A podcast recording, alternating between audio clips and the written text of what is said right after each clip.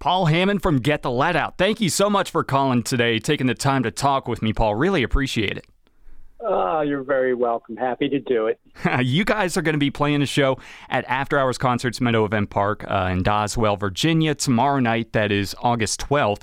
Uh, the show starts at, uh, I believe, 7 p.m. Uh, Paul, I'm really excited to talk to you. In fact, I- am really happy I'm talking to you. There's a lot I want to know, but first of all, how long have you been with Get the Led Out? Uh, I've been with Get the Led Out, uh, believe it or not, for 17 years. Whew. Yeah. Man, I bet it's been a long, uh, a fun ride. It really has been a, a, fun ride, and it doesn't seem that long. I guess you know, time flies when you're having fun, and uh, it's been you know mostly a really great time. You know, you must be a diehard Zeppelin fan, right? I am a diehard Zeppelin fan. Uh, fortunately enough, when I was a young child, uh, my father actually had Led Zeppelin 1 on reel to reel tape back when that was a hi fi standard. So, uh, you know, I can date myself. In, you know, 1969, I was four years old, and my dad would play Zeppelin, and he had all the vinyl too. And I was always intrigued by it about their, you know, the range of sound and music they had. Right. And yeah, I, I didn't really gravitate it, gravitate towards it as far as playing it until uh, the mid 70s. I'd say like 74, 75. Uh, but I started playing guitar in 1973, if you can imagine that. Wow. So what is that, eight years old? Eight years old, I started to play guitar, correct. So you were, well, first, in 1969, you and your dad were couple of the early Zeppelin adopters, it sounds like. Correct. Uh, my father was an audiophile who loved all the different modern bands of the day. So he had all the Beatles records on the first releases and uh, Deep Purple, Jethro Tull, uh, you name it, all the great stuff that came out back then. He had it when it came out and would play the records. So we got to hear it all as young children. And I think that really influenced my musical taste and style so I was a bit ahead of the curve uh, when it came to actually doing a Led Zeppelin quote unquote tribute band because a lot of people don't consider us a tribute band; they consider us like uh, like a almost like a rock orchestra, like an authentic cover band. You yeah, know? we don't dress up like them and look like them.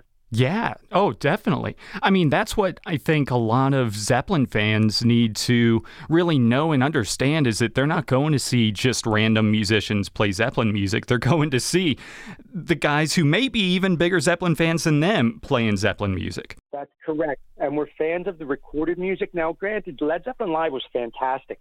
Uh, that was a different era, and you know they were they were one of the earliest jam bands. Although they're not like the Grateful Dead, they're like the Grateful Dead. In fact, Jimmy Page would like to do a 20 minute Dazed and Confused with the extended bow solo, and I love that. You know, and the yeah. whole lot of love where they would throw in like "Hello, Mary Lou." Uh, you know what I mean? Like they would throw in all this cool stuff live, but it was different. It was a different time. Hmm it's one thing for Jimmy Page to do a 20 minute extended solo. It's another thing for a guy, you know, who might be, you know, garage mechanic by day, but then goes out and does Zeppelin on the weekend. Yeah. People don't want to hear that as much as they want to hear what they remembered from the years of listening to it on vinyl, cassette, uh, uh, eight track cartridges. Remember them? yeah. I think that's that's a great point. So you guys make it your goal to recreate what everybody has always has heard for years on the albums. That's absolutely correct, and that's how we started out, and that's part of the reason we're so well accepted and we've become extremely popular across the United States. Uh, you know, we made it to the point where we were doing 130 shows a year from you know Maine to Florida and you know New Jersey to California. We've been to uh, Canada, and I think I've been in like 47 of the continental United States. Jeez, let's get the Led Out. And how was going up to Canada? Are there just as many big Zeppelin fans up there? Oh yeah, they love us there. Yeah, we play outside of Toronto at the uh, one of the arts centers there, and we sell it out every time we go up.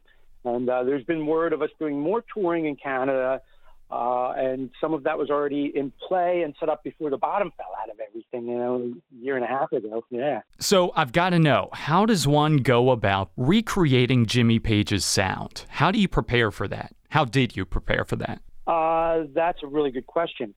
Fortunately for me, when I grew up and the lessons that I took, I was taught how to play guitar properly. so I ended up having to learn how to sight read. I learned how to uh, read charts. I learned jazz theory. But my teacher was really cool. So he would say, Oh, you got to learn this Yardbird song, over, under, sideways, down. And oh. I also learned how to. Well, what I did, and this is great advice for any guitar player you want to play like, I learned the guitar player's influences. I don't learn just how to play like them. So I didn't learn how to just play like Jimmy Page. I learned how to play like Reverend Gary Davis, fingerstyle acoustic blues. Yes. Uh, I learned how to play like Lightning Hopkins. Like uh, I learned Delta blues. I learned Chicago blues. I learned well, of course, I already knew jazz. Uh, like I learned how to play like Les Paul and guys like that. And then I also learned you know some of the uh, more modern funk and fusion. Jeff Beck's one of my favorite guitar players. Oh yeah. So yeah, I learned Jimmy Page's influences. So when it came time to play like him, it wasn't that much of a stretch. It was like, oh, okay, I can play all his different styles because I had already known them. Right. And then, right then, there's the sound and tone. I'm a very big, uh, I guess you could call like guitar junkie. I'm like an aficionado of the real deal stuff. so I've been collecting guitars for you know probably now 35 years. So I had the instruments that sound like him, and when we play live, when we're going to do a song, I'll switch a guitar for just one song. Like say we do like All My Love, I'll use a B bender Telecaster for those that know what that is. Yes. Uh, you know, I will switch it up, and we do all the alternate tunings. So you know, the rain song's in an alternate tuning. Mm-hmm. Bron-Y-Aur Stomp is in a different alternate tuning. And that's what we do to emulate Led Zeppelin on the records. We don't fake it. Uh, and we hold each other to task. All the members of the band will say, hey, you're not doing that right. And we put all of our egos aside and say, well, let's listen to it. And, like, you know, you're right. I have to revisit that or relearn it to make it closer to spec, whether it's the actual performance and the musical parts or the tone. If somebody's like, too distorted on something, we'll say, all right, back that off a little bit and use a Fender Telecaster that's a little cleaner, because that sounds more like a record. Right. That's our level of dedication to the craft of performing Led Zeppelin's music live. Wow. And do you, uh, so just an aside, real quick, do you use a Danelectro at all on, on any of that? Uh, I guess he only did that in live shows, didn't he? No. Uh, he used a Danelectro for Kashmir in oh. the studio, which I use live, yes. Nice. And also, uh, I use it when we do the rain song because that's what he used on the rain song in the studio. Most people don't know that, giving away some of our secrets. Huh. And then I also use it on Celebration Day because he also used it on that too. Yes. Oh, that's such an underrated song. Just never got enough uh, recognition. That's true. You're right. And that's an amazing song. And that's not an easy one to pull off. In fact, I think we're one of the few, if not the only, Led Zeppelin cover band that can really do that the way it goes. Yeah, I agree. And I, will also say I love when you guys do Ramble On because you're able to get all of those musical textures in there that you originally heard on the album. You are actually making my uh, case in point with that song because uh, that totally exhibits what Jimmy Page calls the light and shade of Led Zeppelin, where it starts with this really nice rhythmic uh, acoustic part with uh, you know the soft spoken vocal and uh, John Bonham tapping out the rhythm, and then it kicks in with the snare fill, and then it comes in like you know, uh, like uh, you know, thunder and lightning and the hurricane, like where they do the chorus and the electric guitars kick in, and then after the second verse, it comes in with a electric harmony lead that's extremely sustained. Yes. You can't do that with one guy. No. You can't do that with one guitar player, no matter how hard you try. I haven't seen it done yet. I, I tell you what, uh, you uh, you I wanted to bring this up anyway. In that third verse, the part you were talking about, the lead part, it, it takes a trained ear to really pick that out when you're listening to the original recording. But once you do, it's all you can hear because it's so genius. Correct. That's correct. And Jimmy Page was a engineering and production genius in the studio where he made it seamless. And they were cutting edge at the time. They were pushing the envelope to do things. They were treating the recording studio actually as a an effect box. Now you can buy an effect box that has all the presets in it that does everything you want it to do. And they were using the entire studio and everything they had at their disposal to create new sounds that nobody ever heard before, like the backwards echo in um, a whole lot of love in the breakdown part. Like they just left it because it was cool and it worked. Right. Uh, and when the levee breaks, I think they did the reverse. Yes, they did. You're absolutely right on the leads at the end. Yes. Oh, right. That's right. I mean, that's yeah. another one where they just had a uh, Jimmy Page thought of this genius use of space uh, with the drums. Right, where they mic'd the drum. Uh, they did a room mic in the stairwell of Headley Grange, and it created the slap echo that's in time with the actual drum beat, and it, it creates this. Well, I think they delayed the delay, like they delayed the room with the, one of his old tape echo units. So yes, that actually creates this rhythmic effect that makes the music pump. Now that's used more widely now, but they were the originators of that. You know, they were uh, ahead of their time. There's all of these things that go into playing Led Zeppelin music at the level that you guys do. So many things to think about. I mean, I'm just amazed at what you guys are able to pull off on stage, honestly. And I, uh, that's. I'm just really grateful to get to talk to you about this stuff because I am a big Jimmy Page devotee. Oh, well, that's fantastic. And, you know, uh, I echo that sentiment because I've always been a, a huge Jimmy Page fan. And anything we can do to get humanly closer to emulating what they did, uh, it's just a win for you know both parties, for us and all the fans, and you know the people that appreciate what we do. Did I see all, you do play the mandolin with the band as well, right? I do. So I do have a little John Paul Jones influence in me as well. in fact, he's one of the uh, he's a, like an unsung hero. Yeah. John Paul Jones is probably the most musically rounded and proficient player out of all the guys in Zeppelin because he could play guitar, he could sing, he can play mandolin, he can play bass, he can play keyboards, he can actually orchestrate parts. You know, he can uh, right. do the score. You know, like for Kashmir and other songs like that. Like he can literally write it all down and have it performed how he wants it to be performed. So, yeah, brilliant he is. And do you guys have a? Do you change the set list up much? Do you go in each night thinking we're going to do these different songs from last night, or how does that work? It does. Yes, we change the set list up every night because we have fans and people like friends and fans and family that come see us multiple times all over the country, and so they'll fly in or drive four or five hours to see us. Right. And they might have seen us the night before, hundreds of miles away. And so we don't want it to be the same thing. So if we do four shows in a row, every show is going to be different with different songs. And the way our sets usually work is we do an opening song that, you know, gets people right out of the gate with, you know, something that everybody knows, you know, cast the widest net. So it'll be rock and roll or good times, bad times or immigrant song. Mm-hmm. And then, you know, we do a couple other well-known songs. Uh, we'll always put uh, songs like Ramble On, Baby, I'm Gonna Leave You, like standards in the set, as well as, you know, we'll always do Whole Lot of Love and "Stay Stairway to Heaven, Kashmir, all the standards that people know. However, there's a lot of latitude to do deeper cuts, like we'll do In the Light or oh, 10 wow. Years Gone, uh, or like I said earlier, like Celebration Day. And so there's something there for everybody, whether you're a casual Zeppelin fan that just knows their biggest hits, or whether you're a died in the wool hardcore Zeppelin fan that knows all the obscure stuff, we're going to do something for you too.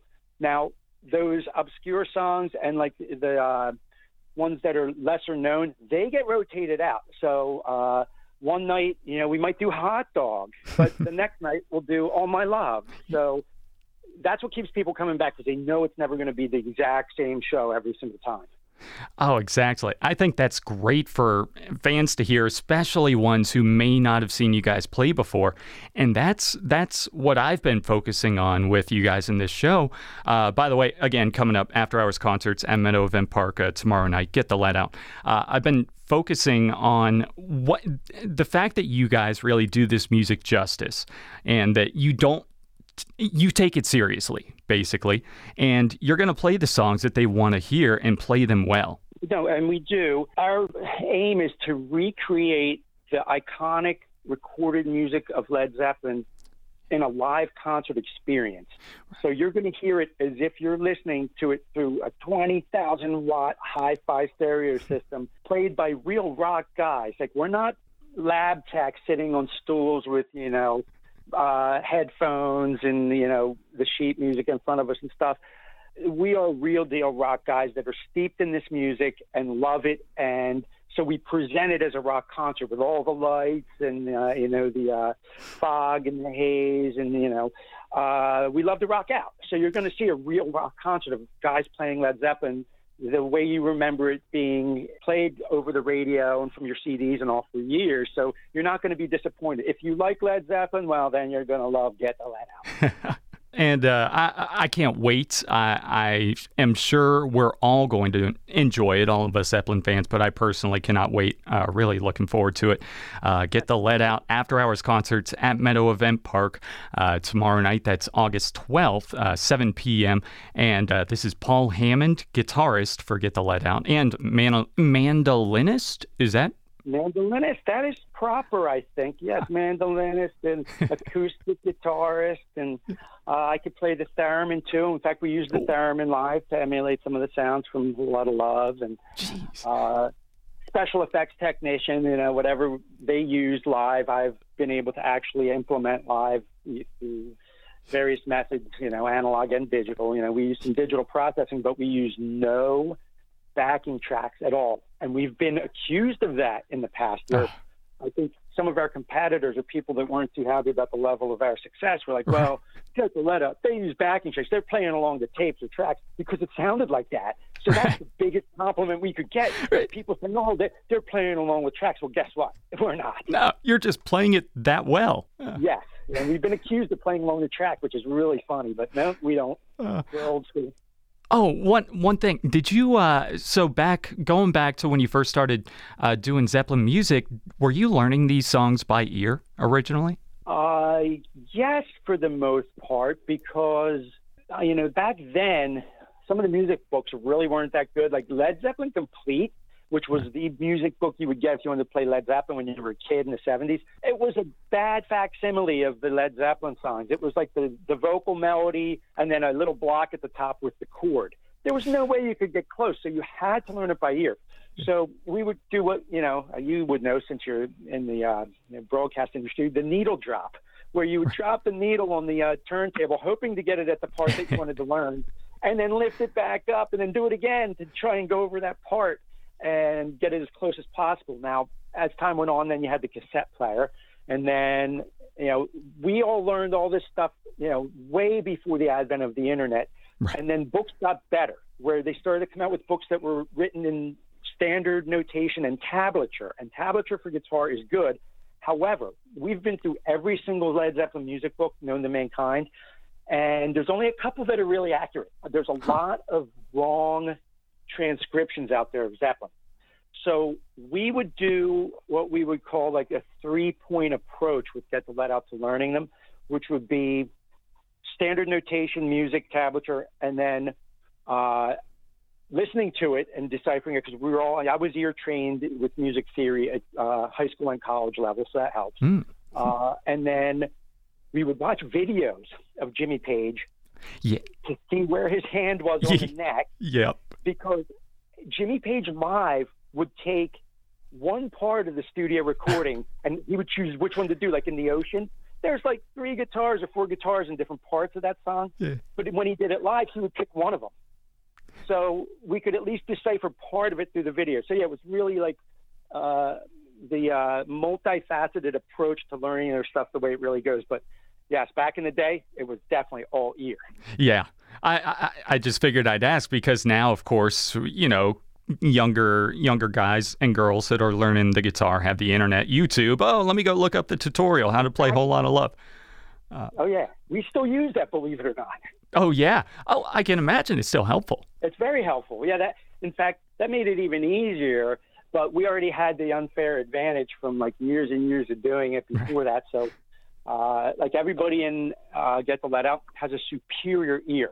Yeah. And they can pick out pitch and tonality and timing like better than, you know, most musicians actually, because hmm. Zeppelin, it's just comprised of intricate melody and uh, timing and like tone. It's it's not cut and dry. It's not a one four five blues progression. It's actually really deep. Like even their blues aren't standard. I, I'm often asked, "What's your favorite Led Zeppelin song to play?"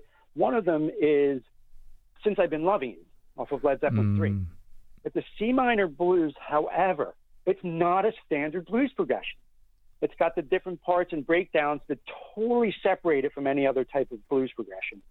So that's where you know the innovation comes in, and also right. the, the the ability to have to separate yourself from the standard uh, forms of music to learn Led Zeppelin. You can't just fake it. If you went into a bar and people have an open mic and you're like, "Hey guys, let's play Since I've Been Loving You," their faces are gonna like go blank and their eyes are going to glaze over because you can't do it. Yeah, I mean that's uh, part of I guess Jimmy Page's untrad- sometimes untraditional approach to music, uh, and I, I think that just goes to show how well you guys are able to kind of step into that mindset and really do the music right. It's true, and it's not easy. Uh, Led Zeppelin's music wasn't written to formula. You know, after yeah. a certain point in time in the record business, the music business, people complain, oh, you know, that's formulaic, like the the pop song formula, and you know, with the advent of the '80s, with you know, everything sounded the same to a degree. You lost all that individuality. Uh, you know, case in point, back in the day, if you heard Zeppelin on the radio in like the mid '70s, you'd immediately say that was Zeppelin, or if you heard uh, Jethro Tull. You'd be like, that was Jethro Tull. Black Sabbath. Oh, that's Black Sabbath. Deep Purple. Oh, you knew that band immediately. Sometimes, like these days, like I, you know, I hear stuff on the radio and I, I don't know what band it is. You know, it could be Nickelback or something. Not that I mind Nickelback, but you know what right. I mean. Like there's certain like styles of performed music that it just all sounds the same. It it really I wholeheartedly agree, and I've I've actually wondered in the past uh, if that has anything to do with the difference between analog recording and digital recording. Some of it does. Uh, when analog recording was in its heyday, a lot of the music had to be written before it was committed to tape because recording the tape extremely expensive, even more so now than it used to be. But that's why you needed these really big re- record company budgets, right. and you had to know what you were doing to make it sound good, and you had to be a great player. You had to be able to play the song from start to finish. Yeah. Uh, yeah, there was some studio trickery. There was some like punch ins and punch outs or tape editing and splicing. Sure. Zeppelin did a little bit of that themselves too, but not on the first, very little on the first record. And you could come up with effects and all, but it wasn't as easy or cookie cutter as using a digital recording setup like Pro Tools, which I'm extremely familiar with. That made everybody able to sound perfect. So you could timing correct it, pitch correct it, and basically make it this homogenized uh, product that you could put out that wasn't in the least bit offensive. So to me, that makes it more superfluous, where the average listener can listen to it and nothing's going to really jump out, and they're going to be, "That's good." Oh. It's like, uh, it's like a uh, like a McDonald's hamburger. There's millions served. Doesn't necessarily mean it's as good as like the, a burger that they cook at your uh, like steakhouse out of right. like prime rib or something. You know what I mean? Like it, you, there's varying levels, and so whereas cookie cutter pop music, you know, is one thing. Zeppelin and all the music that was recorded analog was more organic, and they left stuff in there. Even like the Beatles, as great as they were, you'll hear stories of them doing 60 takes for one song, yeah. and they picked the one that spoke to them the most. And that song still might not be perfect, yeah, but it has a vibe and feel. Yeah, fortunately, right. And I think as a human being, you relate more to slight imperfections because life isn't perfect, as we all know. And so if you hear a song that's authentic and honest and has the vibe and the sound, then you're going to gravitate towards that. And I think that explains Led Zeppelin's popularity to this day, as well as bands like the Beatles, Pink Floyd, Grateful Dead, all those bands that are so iconic. They didn't make it so it was so seamless and perfect that you couldn't poke a stick at it. You can hear mistakes all over Led Zeppelin records, but most people don't hear them, and they, they become endearing once you hear them. You're like, oh, do you hear that note? And it's like you're still going to love it. You're still going to listen to it. You're not going to say, oh my God, that's wrong. Exactly. Say, that's great. You know? Yeah, you come to love those little imperfections. Correct. I I totally agree, and even uh, look forward to them in some cases. And you know, we do that live. Actually, there's a few specific errors or blips that we put into the music. and those who know, know. They're like, oh my God, I can't believe he did that. He actually hit that little mistake. Yeah. Jimmy Page had that style where, uh, you know, sometimes he would have these little things, and I don't know how to describe it, but I hear it in, in y'all's playing sometimes too. Yes. Yeah. Where it's, it's tight but loose. That's how Jimmy Page described it, and he's right. Where there's different ways to play one note. You can play one note a hundred different ways. Mm-hmm. You know, you can hit it and just blandly hit it and let it sustain, and it's done. Or you can attack it viciously, and the attack is way louder than the sustain. Or you can barely hit it at all, where it's a very like timid hit. Or you can wiggle it, or you can bend it. There's, you know, like you could, like BB King, he could say more with one note than most guitar players can say with 50. Oh, yeah. Jimmy Page was a master of that. And the, the case in point, the song I love playing the most, or one of them, uh, since I've been loving you, just the way the feel of that attack and touches from the intro of that song till the riff blazes in. Uh, it's amazing. It's like that, that level of touch sensitivity is something that makes Zeppelin and sets, sets the old analog recording style apart a lot from the new style where it's all, it's all one. It's all the same pressure and attack and everything. So it's there. There's no there's no zero to ten. It's either all ten. You know what I mean? It's like they're all one hundred. Exactly. That totally that reinforces your points from uh, you know from earlier. Yeah, uh, just exactly. it it goes to show why they had such peaks and valleys, not in quality but in sound. Uh, Correct. In their records. And in touch. Correct. It's true. And uh, Paul, do you plan to stay with Get the Led Out and keep playing Zeppelin music for the foreseeable future, for the rest of your life, even? I do uh, because it's been such a good time, and I love the music. I've been asked in the past, well, you must have played Stairway to Heaven a thousand times, and do you still like playing it? And you know what? I do because it's a great song, and I'm not upset with it. I love it. So why would I not want to do it? And I think, you know, with along with our singer Paul Sinclair, uh, we feel like we'll do it until we physically can't, because besides loving to play Led Zeppelin and travel and you know play for all these uh, fans that love the music so much, uh, it, it affords us the ability to do other things. You know, when we're not with Get the Led Out, I've worked on a lot of uh, different folks' music over the years to help them realize their dreams as far as like putting out records or uh, you know, I have a private recording studio I run where I do mastering work, and oh wow, I've worked for a lot of people in the business and on many different levels and different fields. So it's just part of it. It's like you know, the, the get the Led Out thing. It's a very solid act and organization and brand, and honestly, we see it continuing on after we can't do it anymore. You know, I might end up being my own guitar tech someday. Yeah. if I can't do it, well, hire me. You might get the gig, you know, and you'll be the new Jimmy Page and get the Led Out. So who knows? Uh, but we are really going to continue it as long as humanly possible, possible, and hopefully keep it going for the future. That's great to hear. And uh, again, Get the Led Out are playing at After Hours Concerts, Meadow Event Park. Tomorrow night, that's August 12th. Show starts at 7. Uh, I really, really appreciate you taking the time to uh, talk with me today, Paul. Oh, you're very welcome, Al.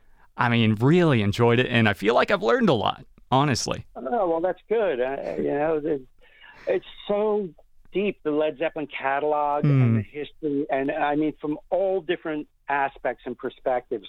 So it's like a never-ending well, that you could just keep going back to and tap into, and you always find something new. And we find that even in the songs where we'll, we'll perform the Led Zeppelin song for ten years, and then somebody will say, "Hey, listen to that little thing." You do that, and we'll be like, "Wow, now that just got right right past us." And then we'll learn it and refine it to make it even better. So it's been an ongoing thing over the years Yeah. to keep refining it and to keep making it as best as humanly possible for us and for everybody that comes to listen to us. There's always something new to learn or something new to discover. It's true. Yeah, really appreciate it, Paul, and really also looking forward to uh, you guys' show tomorrow night, Get the Led Out. Uh, this is Paul Hammond, uh, guitarist for Get the Led Out. Uh, thanks, man. Oh, you're very welcome, Alec, and uh, I look forward to seeing you.